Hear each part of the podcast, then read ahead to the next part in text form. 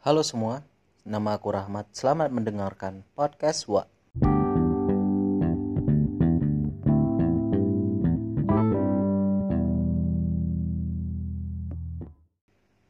Hari ini hari Sen hari Senin, hari Minggu, tanggal 1 September 2019. Gimana weekendnya teman-teman? Apakah menyenangkan? Apakah berkesan? Atau apakah menyebalkan?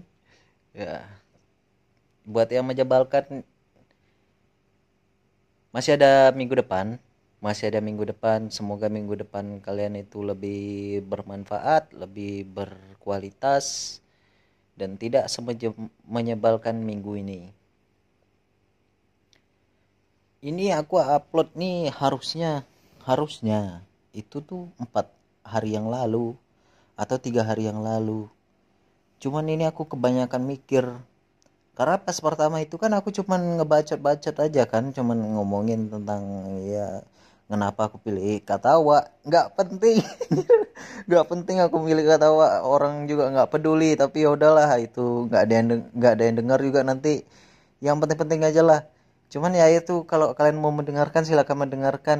Di situ aku memperkenalkan diri uh, belajar belajar menyesuaikan diri dengan podcast semoga bermanfaat lah yang yang ini. Aku coba mau bikin membahas salah salah satu topik yang bisa bikin ya membawa suasana jadi lebih baik lagi. Ini weekend um, buat yang ini aku uploadnya di malam ya. Buat yang lagi di luar menikmati malam minggu hati-hati di jalan jangan lupa berdoa buat yang lagi pacaran ini kalau kalian mendengarkannya jam 11 bawa pulang itu pacarnya. Kasihan jangan dibawa sampai malam. Atau yang terus yang lagi LDR yang lagi LDR aduh. Udah hari minggu hari libur. Udah jauh. Susah ngubungin. Nggak bisa jalan apalagi kalau pasangannya itu yang sok sibuk pas hari libur gitu. Pas hari biasa pas hari kerja tuh dia ada dia ngomongin malam dia nelpon gitu kan video call. Eh pasti hari hari libur dia ngilang. Alasannya bantuin mama masa beresin rumah. Eh bacot terus apalagi ya? Ya banyak lah alasannya. Lagi bareng temen eh nggak taunya lagi sama orang lain. Nggak nggak nggak. Nggak lah aku nggak mendoakan buruk. Mungkin dia lagi sibuk. Lagi nggak ada kuota kali nggak ada kuota. Beliin kuota lah beliin kuota. Jadi kalian bisa berhubungan berhubungan jarak jauh. Atau nah nanti mungkin kalau dia udah melewati waktu sibuknya dia akan menghubungi atau menelpon atau video call tapi ke orang lain. Enggak enggak. Enggak semoga kalian cepat-cepat dipertemukan. Ya jangan jangan kelamaan jauh lah. Karena cinta itu kuncinya cuman dekat. Kalau udah natap mata tuh rasanya tuh pengen nggak mau jauh aja nggak mau pulang ya nggak mau pulang sebelum digoyang. Ya gitulah gitu. Ya udahlah ngomongin tentang orang LDR ya. Sorry ya kalau orang LDR kalau tersinggung. Uh, semoga berhasil apa yang kalian jalankan sekarang. Buat yang jomblo selamat mendengarkan podcast ini. Semoga cepat-cepat dipertemukan sama yang enggak lah semoga cepat-cepat dipertemukan sama jodoh atau sama sama pasangan yang cocok sama kalian. Untuk topik hari ini itu aku mau ngebahas tentang menjadi orang baik belum tentu baik. Nanti aku akan jelaskan apa maksudnya bersamaan dengan aku bakalan cerita tentang pengalaman orang yang aku kenal yang akan menggambarkan tentang bagaimana kondisi orang ketika menjadi orang baik itu. Sebelumnya ini aku minta maaf teman-teman kalau noise-nya kebanyakan dan kalau ada suara celetak celetung celetak celetung. Ini karena tangan aku ini nggak bisa diam teman-teman kalau lagi ngomong nih aku harus ngapain gitu kan. Jadi kalau aku lagi galer mungkin nggak akan kedengaran gitu kan. Nah itu kan nggak kedengaran kalau kayak gitu enggak lah. Eh sorry lah kalau terlalu jorok ya cuman ya aku mau coba coba ini kan aja mencairkan suasana ngomong sendiri sama HP kayak orang gila gini. Tapi nggak apa-apa lah teman-teman ya. Ya. Ada di mana kondisi di mana kita tuh harus berbuat baik dengan orang dan kita harus mengusahakan semua itu supaya kita terlihat baik dan kita juga sering mendengarkan pepatah kalau kita berbuat baik maka kita akan mendapatkan hasil yang baik juga. Aku pernah mendengarkan pepatah yang seperti itu. Tapi kenyataannya kalau kita terlalu banyak berbuat baik itu tak tidak akan menghasilkan hal yang kita inginkan juga. Nah, itu menyangkut dengan harga diri, kehormatan diri, dan yang lain-lainnya. Semuanya akan aku jelaskan di podcast ini. Kalau kita lihat dari kata-kata orang tua dulu atau pepatah dulu yang mengatakan kalau kita berbuat baik, maka hasil yang kita dapat akan baik. Balasan yang akan kita dapat akan baik. Nah karena karena gitu akhirnya kita baiklah sama orang. Ada juga yang nggak baik tapi ada juga terkadang kita tuh harus berbuat baik ke orang lain. Misal kita kita menyetujui pendapat orang bisa kita membantu orang yang lagi kesusahan atau bisa kita menghormati orang dengan merendahkan diri kita atau bisa juga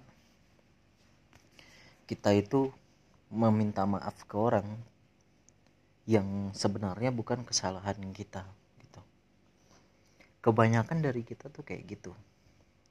Seolah seolah-olah kita mikir kayak orang itu harus kita balas dengan kebaikan. Walaupun orang itu berbuat yang tidak me, tidak mengenakkan hati kita tapi tetap kita balas dengan kebaikan. Yang di mana kita berharap orang itu akan membalas kita dengan hal yang baik juga. Untuk yang lebih ke dalamnya lagi aku mau menceritakan mau bercerita sama teman-teman semua tentang tentang bapaknya teman aku. Bapaknya teman aku ini seorang pejabat. Orang yang lumayan berduit. Tapi ya tetap aja kan pendapat pendapatan pejabat ya per bulan gitu. Cuman ya ada duit gitu. Bisa ya lumayan lah nominalnya cuman ya nggak sampai dengan nominal uang yang banyak sampai bisa beli rumah gitu dalam satu bulan tak kan nggak. Nah dia ini punya anak. Anaknya ini ini temen aku. Waktu temen aku mau pergi mau masuk kuliah akhirnya bapaknya ini nih waktu itu kebetulan bapaknya tuh lagi susah gitu loh dia memang orang berduit tapi tuh dia lagi susah. Kayak gimana ya lagi bangkrut bangkrutnya lah. Dia ngeluarin duit buat uh, ngekuliahin anaknya. Dia ngerela ngeluarin ngeluarin duit dengan uang tabungannya yang yang dalam jumlah yang lumayan lah. Akhirnya se setelah berapa bulan anaknya kuliah anaknya sekolah tiba-tiba ada saudaranya dia yang sepupunya lah sepupunya dia. Kok dia beliau lah. Sepupunya beliau ini mau minjem duit. Kebetulan sepupunya ini nih lagi punya hutang. Rumah di di akhirnya rumahnya tuh di apa ya disita motor disita gitu. Karena mau minjem uang ke bapaknya kawan aku ini ke beliau ini. Nah waktu itu karena bapaknya ini mikir oh kasihan ini saudara aku. Aku pinjamin lah uang biar dia bisa balikin lagi rumah itu karena utang tadi. Dan di situ dia minjem uang bukan dalam jumlah kecil loh itu uang dalam jumlah banyak. 50 ya 50 jutaan lah. 50 jutaan dia pinjam uang sama bapaknya kawan aku ini. Buat nutupin utangnya. Akhirnya setelah dia bisa nutupin utang itu kan si bapaknya ini nih nggak mikir utangnya ini kira-kira kapan bakalan dibayar kan? Karena kebanyakan dari kita kalau misalnya ada saudara atau atau temen yang dekat mau minjam uang ke kita itu kita ya kasih aja lah soal balikinnya ya kapan aja dia bisa balikin gitu loh. Nah pemikiran bapaknya kawan aku ini kayak gitu akhirnya sampailah ke waktu anaknya nih mau bayar uh, mau bayar uang kuliah. Mau bayar SPP kuliah dan nelpon ke bapaknya. Pak mau bayar SPP kuliah. Nah itu akhirnya bapaknya ini kaget dengan uang SPP kuliah yang sebanyak itu. Yang harusnya dia pikirkan sebelum masukin anaknya masuk kuliah situ kan. Cuman ya tau lah kalau yang namanya orang tua kalau mau anaknya berpendidikan berapa aja dia mau keluarin kan. Kemudian dia nelpon ke bapaknya mau minta uang kuliah. Waktu itu bapaknya kepikiran ini karena uang kuliah pas-pasan sama uang buat makan di rumah yang anaknya kuliahnya di luar kota buat makan di rumah itu beda lagi gitu loh. Karena semuanya kurang akhirnya dia minta lagi nih ke saudaranya. Dia minta. Setelah pas dia minta itu saudaranya ini kayak ya kayak bilang gitu kayak bilang e, aduh belum belum ada gini gini gini gini gitu.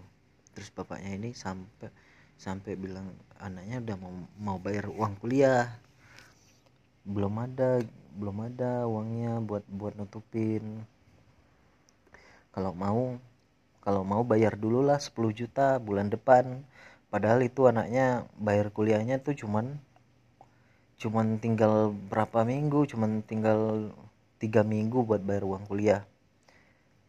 Kalau nggak bayar uang kuliah kan biasanya tuh yang setahu aku ya kalau di kampus aku yang di Bandung itu kalau nggak bayar uang kuliah tuh nggak bisa ngisi kuesioner nggak bisa ngisi perwakilan perwalian buat ngambil mata kuliah yang diambil semester selanjutnya.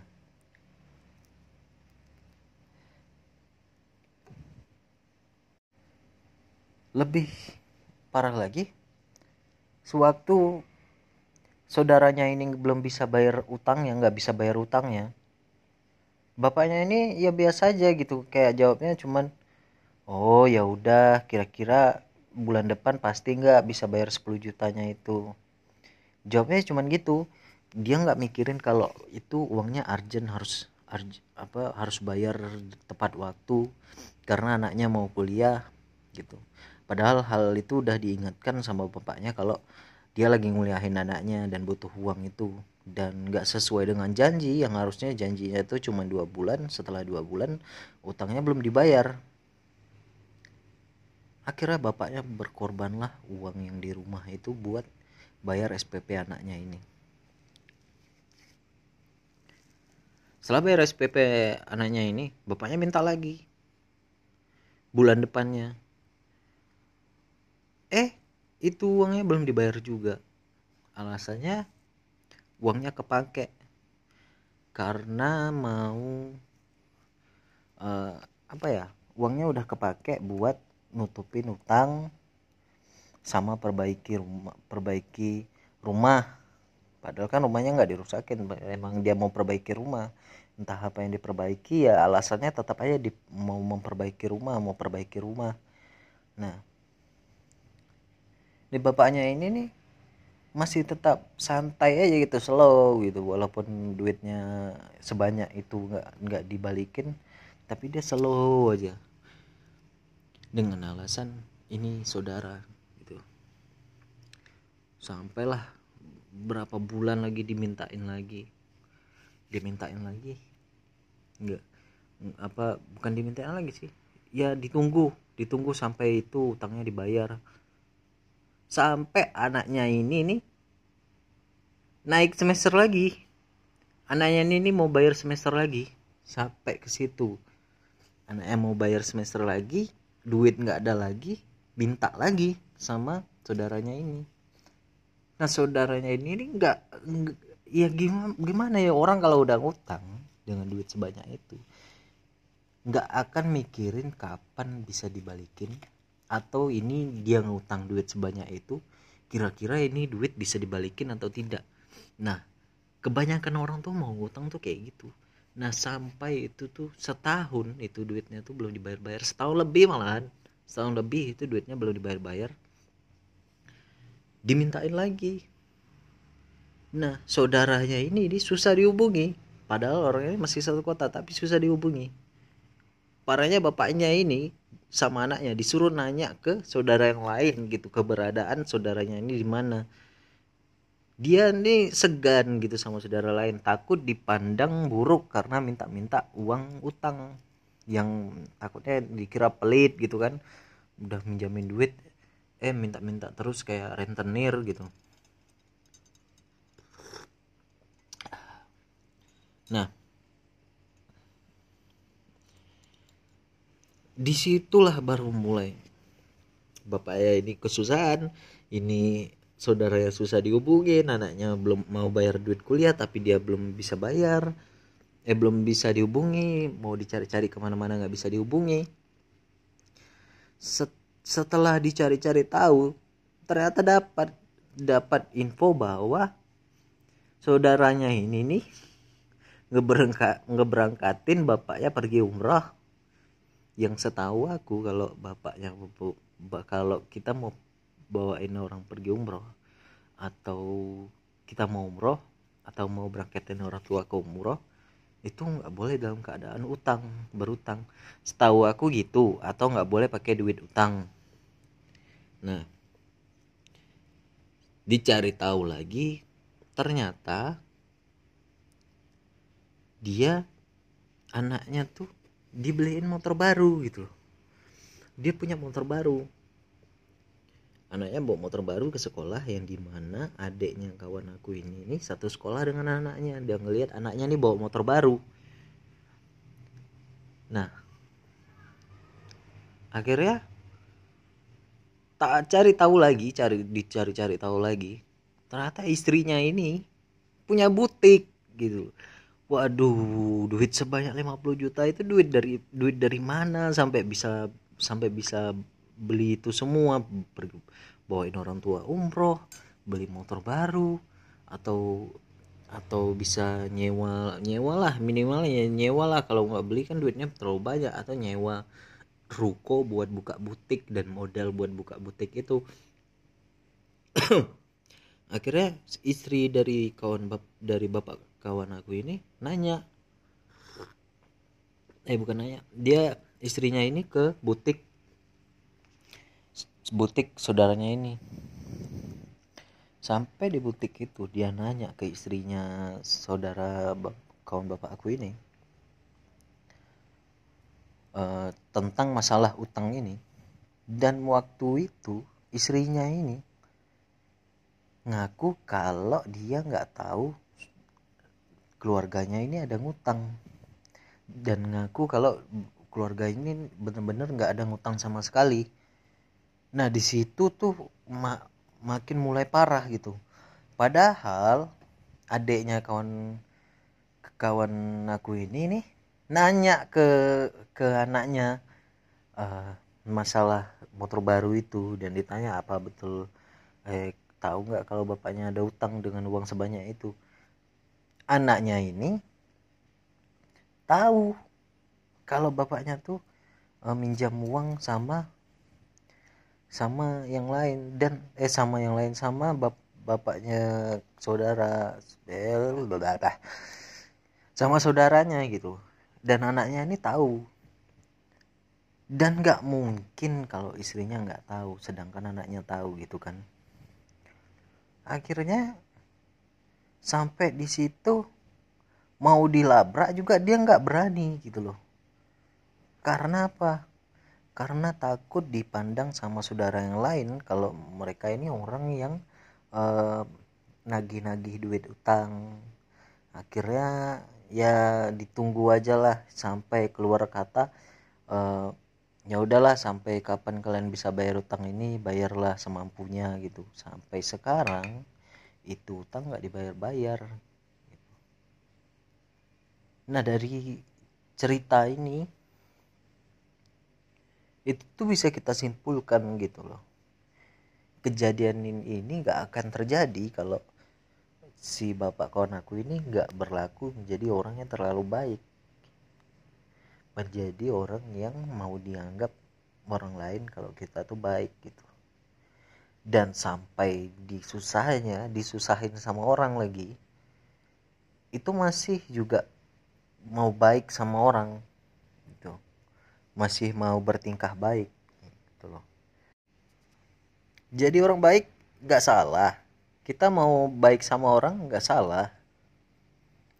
Yang salah itu ketika kita terlalu baik. Nah ini kan masalahnya utangnya sebanyak 50 juta ini ini kan ini utangnya terlalu banyak. Kecuali kalau kalau utangnya tuh cuma 2 juta atau maksimal ya 10 juta kan. Kalau memang orangnya berduit ya utang segitu ya pinjamin aja. Tapi ini kan dengan uangnya sebanyak itu 50 juta dengan metode saudara ke saudara yang di mana metode saudara ke saudara ini ini nggak pakai yang namanya surat perjanjian atau nggak pakai uh, masalah apa ya nggak pakai perjanjian-perjanjian gitulah setahu aku nggak pakai dokumen-dokumen ya tinggal pinjamin aja gitu. Namanya juga saudara tinggal dicari di mana dia di mana dia kan bisa tahu gitu. Mau minta tolong ke saudara yang lain juga dia malu kayak malu gitu takut saudaranya ini nih malu sama saudara lain kalau dianggap mereka dia punya utang takutnya bari naib orang lain gitu. Nah permasalahannya tuh di situ sampai segitunya mau baik ke orang lain. Minjem itu dari awal juga udah salah. Minjemin orang duit sebanyak itu tanpa perjanjian itu udah salah. Dan makin ditambah lagi dengan salah-salah yang lain di mana kita di mana dia segan mau nanya uang utangnya itu di mana dia nggak langsung tegas gitu nggak kasih ultimatum ini utang harus dibayar. Enggak selalu aja santai gitu. Padahal keadaan dia sendiri tuh lagi susah gitu. Nggak salah berbuat baik sama orang tuh. Tapi kita harus tahu juga harus tahu di mana batasnya kita bisa bisa berbuat baik sama orang. Karena begini teman-teman. Kita itu baik sama orang intinya kita berbuat baik sama orang. Sebanyak apa pun kita baik sama orang kita cuman tetap akan dipandang oh ini orang ini baik. Bukan orang ini baik banget. Atau orang ini betul-betul ba baik gitu sama sama dia gitu. Kita cuman bakalan dipandang oh ini baik. Apakah pas mereka mendapatkan bantuan dari kita mereka akan memikirkan kalau ah aku harus ba harus balas ini kebaikannya dia ini? Enggak orang itu cuma akan mengagumi kebaikan kita aja tapi nggak akan memikirkan gimana caranya dia membalas kebaikan or orang lain. Kebanyakan manusia kayak gitu. Jangan kita pikirkan oh aku nggak kok. Kalau orang baik sama kalau orang baik sama aku aku langsung mikir kalau kalau orang baik sama aku aku harus balas. Ya nggak juga. Karena kebanyakan apa yang kita tahu dari orangnya kayak gitu. Dari segala macam hal dari segala macam aspek. Ya salah satunya ini kasus bapaknya kawan aku ini.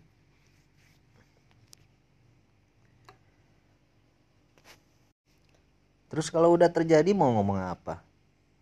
Ya paling dia tinggal ngomong uh, ya udahlah duit nggak akan dibawa mati juga. Anjir itu duit duit cok kau menghargai. Eh, asap loh. Kalian tuh menghargai kalian tuh membuang-buang waktu kalian untuk bekerja di mana kalian bekerja itu supaya dapat duit. Nah duit itu tuh buat kehidupan kalian bukan buat kehidupan orang. Dan di mana duit itu hilang. Dengan se dengan semudahnya kalian tinggal ngomong ya udahlah duit nggak dibawa mati juga. Terus apa artinya waktu kalian kerja itu? Apakah kalian akan akan berdoa ke Tuhan gitu supaya orang yang kayak itu mendapat balasan. Ya enggak. Tuhan juga mikirkan kalau kita tuh dapat dapat rezeki bukan berarti kita tuh harus bego. Maaf nih maaf kalau aku pakai kata-kata yang yang kasar. Ya kalau kita dikasih duit dikasih rezeki sama Tuhan sama Allah tuh ya kita jaga kita memanfaatkan dengan baik. Ngasih orang lain duit itu nggak salah.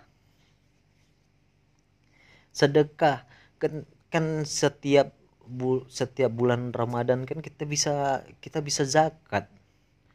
Atau setiap bulan kita bisa nyisihkan duit kita sebagian itu buat sedekah sama orang lain dan sedekah itu bukan cuma di duit. Kita juga bisa sedekah ngebantu orang. Tapi sedekah atau ngebantu orang berbuat baik sama orang itu secukupnya. Jangan sampai kita berbuat baik sama orang itu ngerugiin diri kita sendiri. Karena kenapa? Karena nanti di akhirnya itu nanti kita sendiri yang pusing. Muncullah nanti suuzon kita ke orang lain. Muncullah nanti uh, pertikaian sama orang lain. Gitu. enggak enggak salah kita berbuat baik sama orang tuh. Orang senang kita berbuat baik. Kita berbuat baik dengan sekecil mungkin ke orang lain ya itu tetap akan jadi hasil yang baik. Tapi bukan berarti kita harus mengorbankan segala sesuatu dari kita ini dengan berharap orang lain menganggap kita baik pernah dengar nggak uh, kata pepatah yang begini boleh terbang setinggi langit asal tetap berpijak di atas bumi. Jangan sampai eh kok itu sih? Salah salah salah sorry. Bukan itu bukan itu.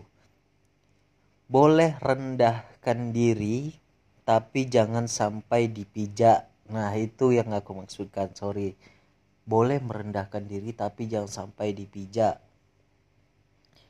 Kita tuh merendahkan diri sama orang lain dengan maksud kita jangan sampai nampak sombong dengan orang lain di mana kita merasa kita lebih hebat dari orang lain dan di situ kita bisa berbuat semaunya gitu. Enggak enggak begitu.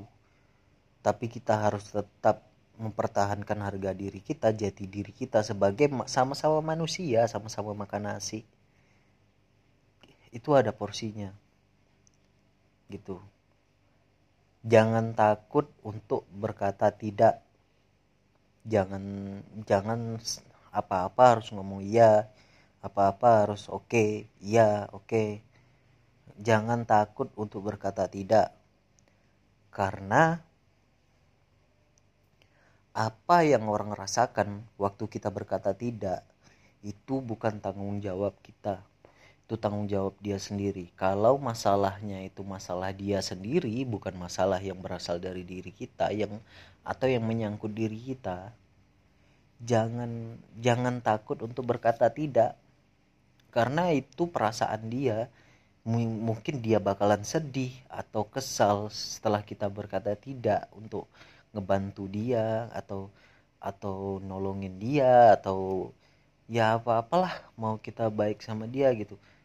Kita bilang tidak mungkin orang tua akan sedih.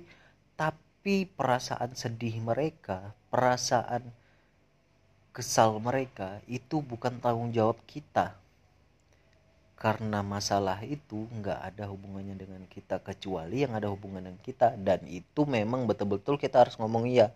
Tapi kalau kita nggak perlu ngomong iya jangan takut untuk berkata tidak. Contoh yang lain uh, dari orang yang terlalu baik adalah di mana orang itu merasa kayak orang itu tuh terlalu banyak meminta maaf ke orang lain untuk masalah yang mungkin dia salah atau mungkin bukan kesalahan dia atau memang kesalahan dia dan dia dengan mudah mengeluarkan kata maaf maaf maaf maaf ke orang lain. Merasa diri kita rendah merasa diri kita salah dan merasa orang lain benar. Lalu kita dengan mudahnya kita tinggal ngomong maaf ke orang lain. Dan hal semacam ini juga berlaku di masalah percintaan atau perhubungan hubungan suami istri. kok, kok malah jadi kayak tabu gitu. Hubungan pacaran suami istri di mana yang aku kasih contoh aja ya misal cek cowok nih punya cewek tapi ceweknya ini kerjaannya marah-marah terus. Masalah kecil dia marah-marah nggak dijemput dia marah. Nah cowoknya ini dengan mudahnya ngomong maaf. Padahal dia punya waktu sendiri untuk diri sendiri yang di mana dia ini notabene sibuk gitu loh. Kalau dia sibuk dia dia ya hal yang kayak gitu kan pasti bisa dikesampingkan. Masalah cewek nih. Tapi dia dengan gampangnya tinggal bilang minta maaf. Lalu berharap orang yang dia minta maaf ini akan mem akan e, menganggap dirinya ini sebagai orang baik. Yang kalau ada kesalahan minta maaf. Minta maaf itu kalau ada perlunya kalau betul-betul di situ kondisinya kita memang betul-betul harus minta maaf. Kalau kita minta maaf ke orang lain, orang yang kita minta maaf itu akan berpikir, "Oh ya udah, aku maafin." Tapi kalau lupain bukan berarti dilupain. Nggak akan dilupain. Karena yang namanya maafin itu tuh cuma sekedar kata-kata aja aku minta maaf. Ya udah dimaafin. Tapi hal itu tuh masih membekas. Minta maaflah pada hal yang yang pantas. Ketika kalian berhenti meminta maaf orang itu akan bertanya-tanya kenapa kalian tidak meminta maaf? Apakah ini apakah ini ada kesalahan dari aku juga? Nah nanti dia akan mikir gitu. Dan dia akan minta maaf balik. Jangan ya pokoknya intinya gini lah Jangan sering-sering minta maaf, minta maaf pada hal yang perlunya. Jangan memaksa diri untuk minta maaf kepada orang lain. Karena hal yang kayak gitu udah menjadi masalah umum. Bukan kewajiban kita untuk minta maaf sama orang lain. Jangan takut jangan takut kalau orang itu akan marah. Jangan merasa kalau tidak nyaman ketika orang lain merasa marah dengan kalian atau merasa kesal dengan kalian hanya karena orang marah sama kalian, bukan berarti kalian itu melakukan hal yang buruk. Marah itu tuh cuman ekspresi sesaat. Ketika kita kesal, kita menunjukkan ekspresi kita marah. Itu baru namanya marah. Bukan berarti marah orang itu langsung benci kita, nggak suka kita. Jangan takut orang marah sama kita. Yang jadi permasalahan adalah ketika kita ketika orang kurang puas dengan apa yang kita lakukan ke dia lalu kita nggak bisa nggak bisa menahan pendapat orang itu itu yang jadi permasalahannya. Karena kenapa? Karena hal itu yang bikin kita kurang bisa menilai diri kita sendiri kurang bisa menaikkan value dari diri kita sendiri.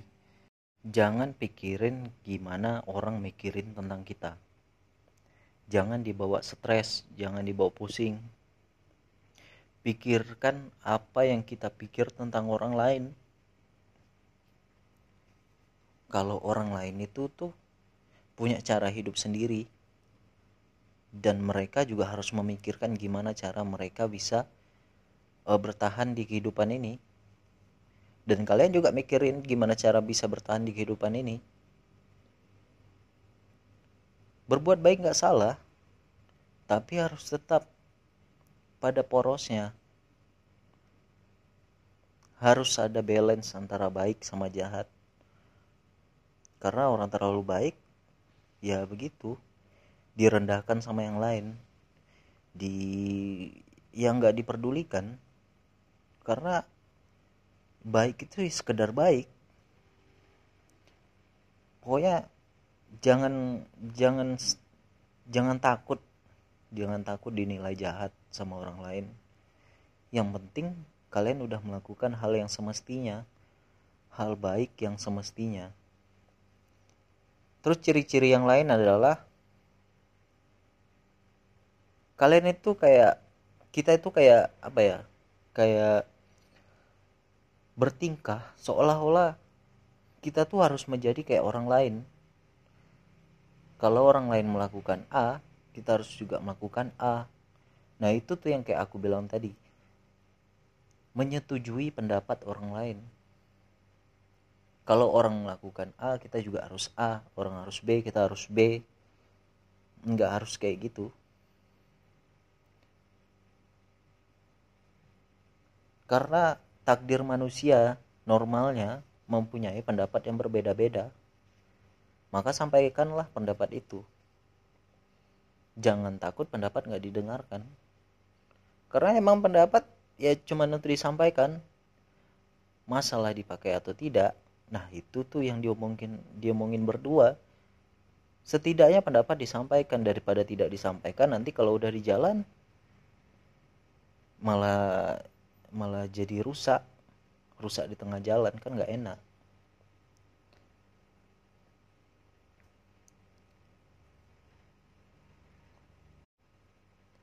Jangan merusak diri sendiri hanya karena ingin membantu orang lain, ingin menghargai orang lain. Karena diri sendiri adalah orang pertama yang kalian yang tahu susah payahnya hidup kalian. Karena diri sendirilah yang bi yang bisa memperbaiki semua problem dalam hidup. Malah kalau kalian terlalu baik malah kesannya jadi pesuruh. Iya baik pada porsinya lah. Ini aku ngomongnya berulang-ulang sih. Karena emang nyatanya begitu.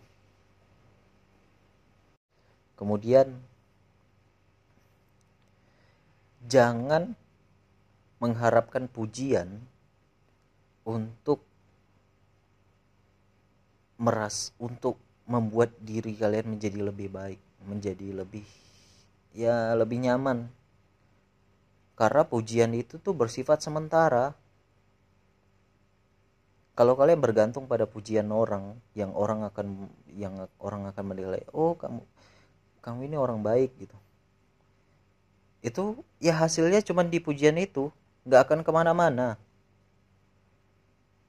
yang bikin diri kita sendiri nyaman ya diri kita sendiri. Jangan bergantung pada pujian orang lain. Jangan mengharapkan pujian orang lain. Karena kalau kita nggak dapat pujian orang lain itu rasanya kayak ada yang kurang kayak ada yang bikin kita resah. Nah, kalau bisa jauhkanlah keinginan kita untuk mendapatkan pujian dari orang lain pujian itu racun. Pujian itu kita nggak tahu kebenarannya entah iya atau tidak. Pujian cuma sekedar pujian. Pujian hanya sebuah kata yang membuat kita nyaman. Untuk sementara lalu hilang seketika.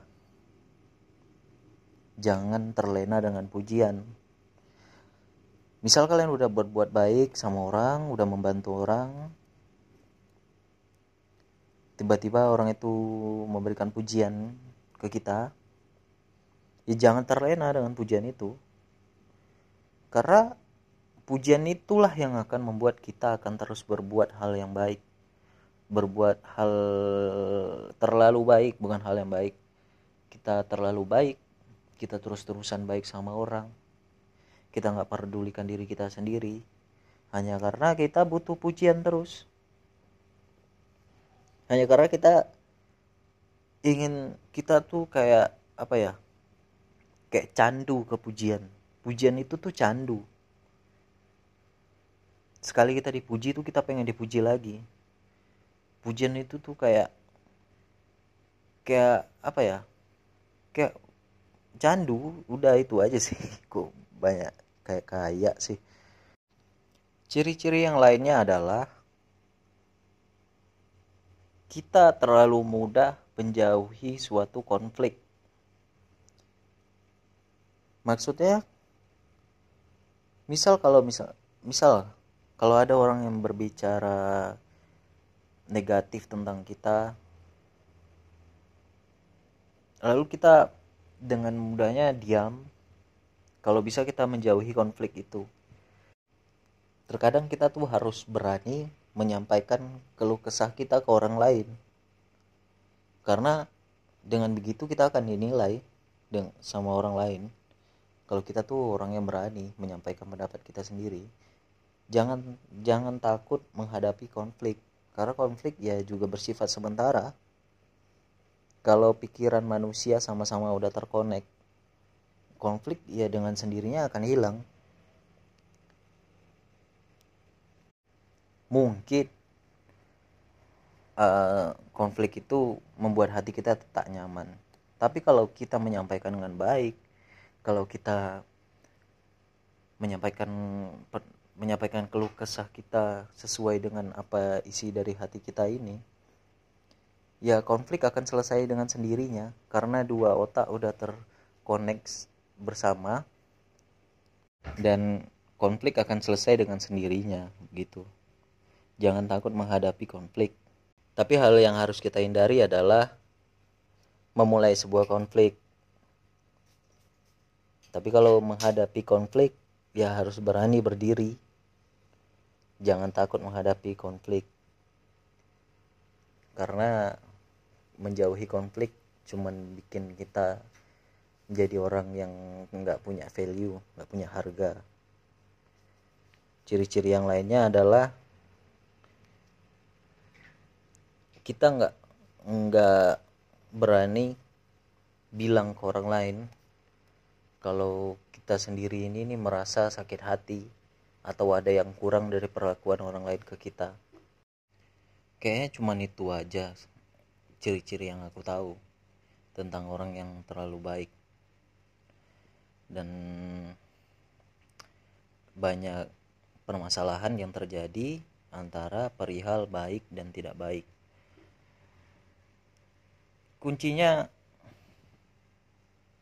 harus berani berkata tidak. Dalam hal kecil aja mulai dari hal kecil aja. Berani untuk tidak melakukan sesuatu yang seharusnya tidak kalian lakukan dan bukan tanggung jawab kalian sendiri bukan tanggung jawab kita sendiri. Dan mulailah untuk tidak memikirkan gimana cara orang lain memikirkan tentang diri kita sendiri. Pikirkan gimana cara kita memikirkan tentang orang lain. Jangan takut kalau orang lain marah karena marah itu tuh bersifat sementara jangan merasa tanggung jawab bertanggung jawab atas perasaan orang lain.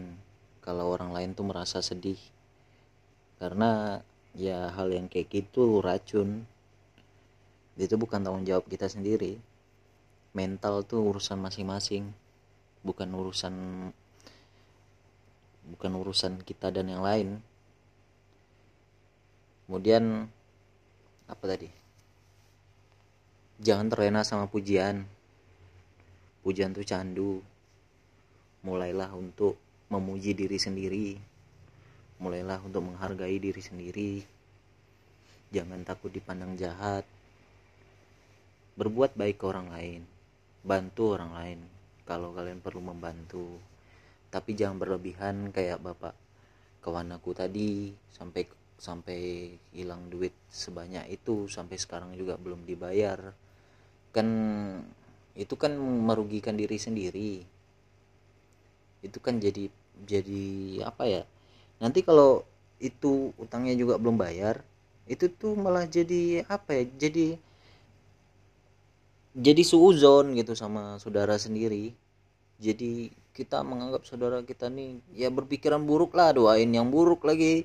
Doa sama Tuhan kita berdoa yang buruk ya Allah semoga orang ini dibakar di neraka. Kan kita mikirnya kayak gitu karena utang karena masalah hutang yang nggak dibayar itu 50 juta. Ya janganlah. Kalau perlu hindari. Ya permasalahan di utang tadi. Kalau di permasalahan di teman-teman di tongkrongan gitu. Kalau temen ngajak nongkrong dan kalian itu lagi ada urusan ya harus berani berkata tidak. Atau teman kalian minta bantu. Atau misal aku contohnya kan kayak aku lah. Aku misal aku ini kan graphic designer. Kalau misal teman aku mau minta bantu ngedesain gitu. Yang kebanyakan ya ini juga jadi keluhan dari graphic designer itu kalau ada temen yang mau minta dibikinin logo atau dibikin apa gitu ya pakai bayar ya bayar pakai uang temen eh bukan pakai uang temen apa ya istilahnya tuh istilahnya eh, tarif tarif temen. Jadi udah capek-capek di desain cuman dibayar bakso cuman dibayar soto sedangkan kalau kalian jual desain kalau kita jual desain ke orang lain itu tuh sampai ratusan ribu. Bahkan sekarang ada desain logo tuh sampai 800 ribu harganya. Sedangkan temen minta bikinin logo kita kasih gratis gitu loh. Dan aku udah pernah mengalami itu. Bodohnya aku mengalami itu. Dan aku bodohnya juga bikinin temen aku logo karena aku mau dipandang baik.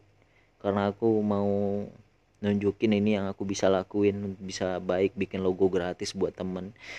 Dan tiba di masa aku merasa susah minta sama temen itu ya nggak di nggak di ini nggak ditolong gitu. Maksudnya ada aja alasan kayak aduh lagi lagi susah juga. Atau ya cuman ngedengarin ngedengarin keluh kesah aja nggak ngasih solusi itu yang aku rasain selama jadi graphic designer juga selama jadi teman yang baik. Ngebucin juga itu ada hubungannya dengan ngebucin nurutin kemauan pacar hanya karena nggak mau berkata tidak. Ya contohkanlah banyak orang kok yang yang dipuji banyak orang padahal dia itu nggak melakukan effort yang besar buat orang lain. Banyak kok orang yang yang sibuk dengan diri sendiri tapi banyak orang yang suka dengan dia. Contohkan ke siapa ya? Ke presiden Rusia Vladimir Putin. Vladimir Putin itu mantan mata-mata. Dia berani ngomong ke media apa aja isi dalam pikiran dia pendapat dia. Dan dia nggak takut kalau kalau ada dari entah staffnya atau menterinya atau rakyatnya yang menilai dia buruk. Dia punya keputusan ini yang harus diikuti. Tapi rakyatnya tetap tetap apa memuja dia gitu sebagai seorang pemimpin. Dan masyarakat dunia juga apa ya juga segan gitu sama yang namanya Vladimir Putin. Sampai Amerika juga sampai suuzon tuh sama Rusia udah banyak lah ya eh, yang kayak gitu. Aku mau ngomongin semua juga nanti takut salah. Tapi orang yang yang jadi inspirasi aku buat jadi orang yang uh, stand by myself. Orang yang berani berdiri dengan diri sendiri tanpa harus pujian dari orang lain adalah Vladimir Putin. Ya kayaknya itu aja sih yang aku mau nyampaikan. Ini udah terlalu malam udah mau ngejar upload juga. Uh, mulailah menghargai diri sendiri teman-teman mulailah menilai diri sendiri memuji diri sendiri menghadiahi diri sendiri tanpa harus mikirkan pendapat orang lain. Jangan takut dinilai buruk lakukan semestinya. Jadi buat teman-teman yang merasa direndahkan coba pikirkan tentang ini. Buat teman-teman yang merasa sendirian kesepian coba pikirkan tentang ini tentang menjadi orang yang terlalu baik. Mungkin ini adalah salah satu penyebab diri kita dikucilkan orang lain. Terima kasih sudah mendengarkan podcast ini. Ini udah 40 menit lebih lah aku ngomong ya. Ini juga banyak yang aku cut waktunya berbeda-beda ya kan?